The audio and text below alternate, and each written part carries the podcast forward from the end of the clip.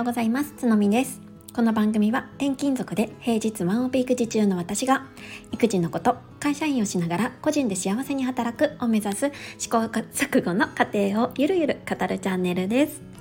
改めましておはようございます。1月11日木曜日です。皆様いかがお過ごしでしょうか？はい、えー、今日はですねちょっとまあ新年が明けてまた少しこの発信活動そのものについて私ちょっといろいろ振り返りをしてみたんですね。うん、なんで今こういうことやってるんだっけみたいなことを私は結構こう、うん、ポイントポイントで振り返るようにしているんですね。うん、でそれをなんとなく言語化できそうなのでそれをお話ししてみたいなと思っております。この番組をお聞きの方は結構ご自身でも発信活動をされていらっしゃる方が多いかなと思うのでご自身のね活動に照らし合わせながら聞いていただけるととっても嬉しいなと思います。そうで振り返るとあのなんでね私そもそも発信を始めたのかっていうと本当になんとなくだったんですよね。うん、一番最初のきっかけになったのは、えーと、転勤で、えー、2023年の違うな2022年の11月の秋に、えー、関東から岡山に引っ越してきてちょっと自分を変えたいなというか何か始めたいって思ったんですよね。うん、その関東でつながっていた友人とも別れないといけなかったしやっぱり新たに自分で何かを行動しないとつながりって見つけられないなって思ったのがもしかしたらきっかけかもしれません。でまああの最初にいろいろノートをやったりとかしたわけなんですけれども今落ち着いてるのがこのスタンド FM とインスタグラムになります。スタンド FM は昨年の2月の初めからになるのでもう少しで1年になりますね。うん、でそんな感じでね結構コツコツというか、うん、細く長く続けてきている発信活動なんですけれどももう一度ねなんでやってるんだっけっていうのを言語化してみました。そしたら、うんと、やっぱりね2つ大きくあるなっていうのに気づいたんですね。それを1つずつ紹介していきたいなって思ってます。えー、1つ目が、うんと、さっきもちょこっと述べたんですけどやっぱりつながりを作りたいこの欲望が最初に来ていてそうあのそのつながりを作るため、うん、これが私の発信をする原動力の一つになっています。あの結構ねいろいろな研究でも言われていて結構有名な研究でハーバード大学のものとかあるらしいんですけれどもやっぱ人生の幸せを作ってくれるのはやっぱ最終的には良好な人間関係っていうふうに言われているんですよね。もちろん健康という土台があって、まあ、適度なお金があれば、うんと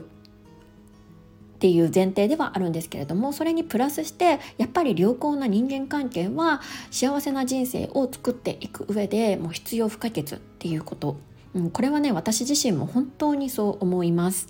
やっぱりさっきの話に戻るんですけれど、うんと、千葉から岡山に引っ越してくる時にその当時すごい仲良くしていたいつも本当に2日にいっぺんとか3日にいっぺんは会っていたようなママ友と離れないといけないってなった時にすっごい喪失感を味わったんですね。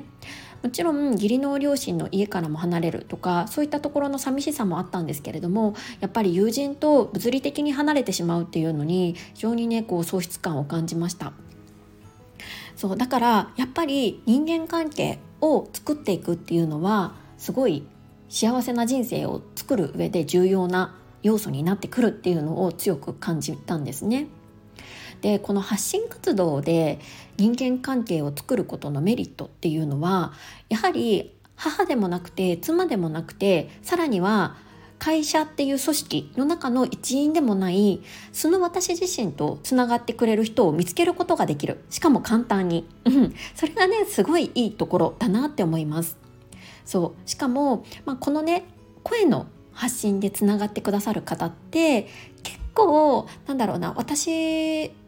個人をんの考え方とかそういったものに共感をしてくださってる方が多いかなっていうふうに思うんですよね。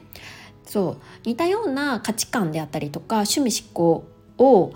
うん、年齢問わずつながれるっていうのはもうオンラインならではなんじゃないかなって本当に思います。そう。だから私は発信活動っていうのはこれはやめられないなって思っているんですよね。これはこのスタンド FM で発信されている多くの方が考えていることなんじゃないかなって思うんですがどうでしょうか？でもう一つね私自身が発信をしている理由っていうのは、えー、自分量を育てるためです。でね私ここ最近すごくやっぱりうん実感してるんですけれど私はやっぱり働くことが好きなんですよね。うん、でねその働くっていう中でも幸せに働くこと、うん、これがやっぱりすっごい重要だなっていうふうに思ってます。働くことこそが健康であったりつながりお金全部いっぺんに得ることができるなんか唯一のものだと本当に思うんですよね。しかも幸せに働くっていうことが重要だと思っていてただただあの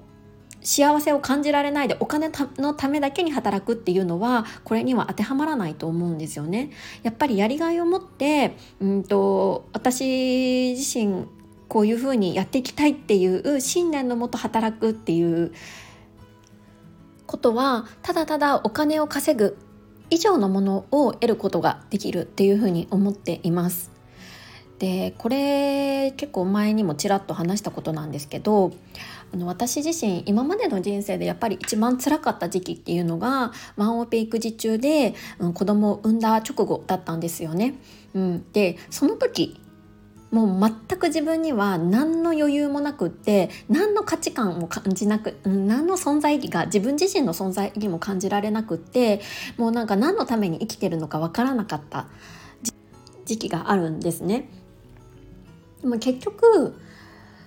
その時期を最終的に救ってくれたのはやっぱり仕事だったっていうのがね本当に最近しみじみ感じています。今私はインスタグラムでやっぱりワンオペ育児中のママさんに向けてこうするとちょっと楽になるよみたいなうーん、まあ、テクニックまで言わないんですけれどもコツみたいなのを発信しています。でもやっぱりそれっていうのは、まあ、なんだろう小手先まではいかないんですけれどもちょっとした時間術であったりとか、まあ、ちょっとおすすめのルーティーンみたいなところになるんですけれども的な解決策にはなっていないって私は思うんですよね。やっぱり最終的に助けてくれるものってなんかそのやりがいのある仕事であったりとか幸せに働くことなんじゃないかなって私自身は思っていますもちろんそうじゃないよっていう人も中にはいると思うんですけれども私のように考える人っていうのは一定数いるんじゃないかなっていうふうに思うんですよね。そうだから私は人生かけてその個人が幸せに働くにはどうしたらいいかっていうところをやっぱり追求していきたいっていうふうに思うんですよね。でその個人が幸せに働くっていうのは必ずしもフリーランスになりましょうとかオンラインでオンラインで働きましょうっていうことだけではないと思ってます。人間には向き不向きがあると思うので中にはね発信活動が合わない人もいると思うし、えー、オンラインじゃなくって対個人としてリアルで働きたい。それが性に合ってる。そこに幸せを感じるっていう人もたくさんいるっていうふうに思ってます、うん、だからその一人一人がどのようにしたら幸せに働けるかっていうのを考えるきっかけになるようなものをこう作りたいって思うんですよね。でそれが、うんと、もしかしたら個人で働くそのいわゆるフリーランスとして働くだけじゃなくって会社の中で働くその中で働くことが幸せなんだって感じる人ももちろんいると思うんですよ。そうそれでももちろんいいと思ってて要は何が言いたいかっていうと個々人が納得感を持って自分の仕事に就ける、うん、なんかそれがやっぱり幸せにつながるんじゃないかなっていうふうに思います。例えばなんですけど私の夫はなんか組織の中で働くことがすごい合ってる人なんですよね。そうたくさんの人の中でうんといろいろな価値観のもと自分の力を発揮していく、まあ、いわゆる、まあ、悪い言い方で言うとあの組織の歯車になって働くこれがなんかすごい性に合ってるというかなんか好きな働き方のようなんですねこう見ていると。違うかもしれないんですけどちょっとわからないんですけど今まで10年間ぐらいあの連れ添って見ているのはそんな風に思っててでそのように考える人っていうのももちろんいるしなんかそれがね悪いとか全く思わないんですよね。そうだからあの納得感を持って働くことそうこれがやっぱり重要だなっていうふうに思っています。で私は今、まあ、一組織の中で会社員として働いているんですけれどもまだそのいわゆるフリーランス的な働き方自分業を育ててそれそこから収益を得ていくっていう働き方に関してはまだまだわからないところとか、まあ、未経験の部分なんですよね。そうだから今発信をやって、えーと、私自身がその個人で働くことってこんなことかなっていうのを体現していくことでなんかその多様な働き方っていうのをいろんな人にうんと提示できるというかこんな働き方もあるしこういうふうにも稼げるよみたいなことをちょっと幅広くお伝えすることができるんじゃないかなっていうふうに思ってるんですよね。そう。だからそのただただそのフォロワー数を伸ばしてインフルエンサーになりたいみたいな有名になりたいとかでは全くなくってそうではなく、うんと、この例えばインスタグラムであったらインスタグラムの稼ぎ方ってどんなものがあるのかな？とかブログの稼ぎ方ってどんなことがあるのかな？とかはたまた自分自身のサービスを出してそれを人に提供するのってどんな感じかな？みたいなのを私自身がやっぱり体験しないとそれを伝えられないんですよね。そうだからそのうんと体現するツールの一つとして私は発信をやっていきたいっていうふうに思っています。もちろん発信をしなくてもそれらはできると思うんですけれど私自身は今発信をするのが好きだしうんと、それが、うん、することが発信をすることが自分業を育てることの近道になると私の中では思っているので、うん、そういうふうにまずはやっていきたいなっていうふうに思います。そうなので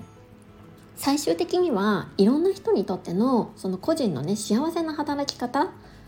を、うん、見つけ出すお手伝いができるような人間になりたいなっていうふうに思うんですよね。なんかそれが過去の自分を救うことにもなるしあの同じようなね悩みを抱えているママさんたちの助けにもなるなんかそんな風にね思っているんですよね。うん、なんかこれをこういうふうに思ったのは多分、えー、昨年ね2月から始めたスタンド FM で、うん、定期的にこうやってスマートフォンに自分の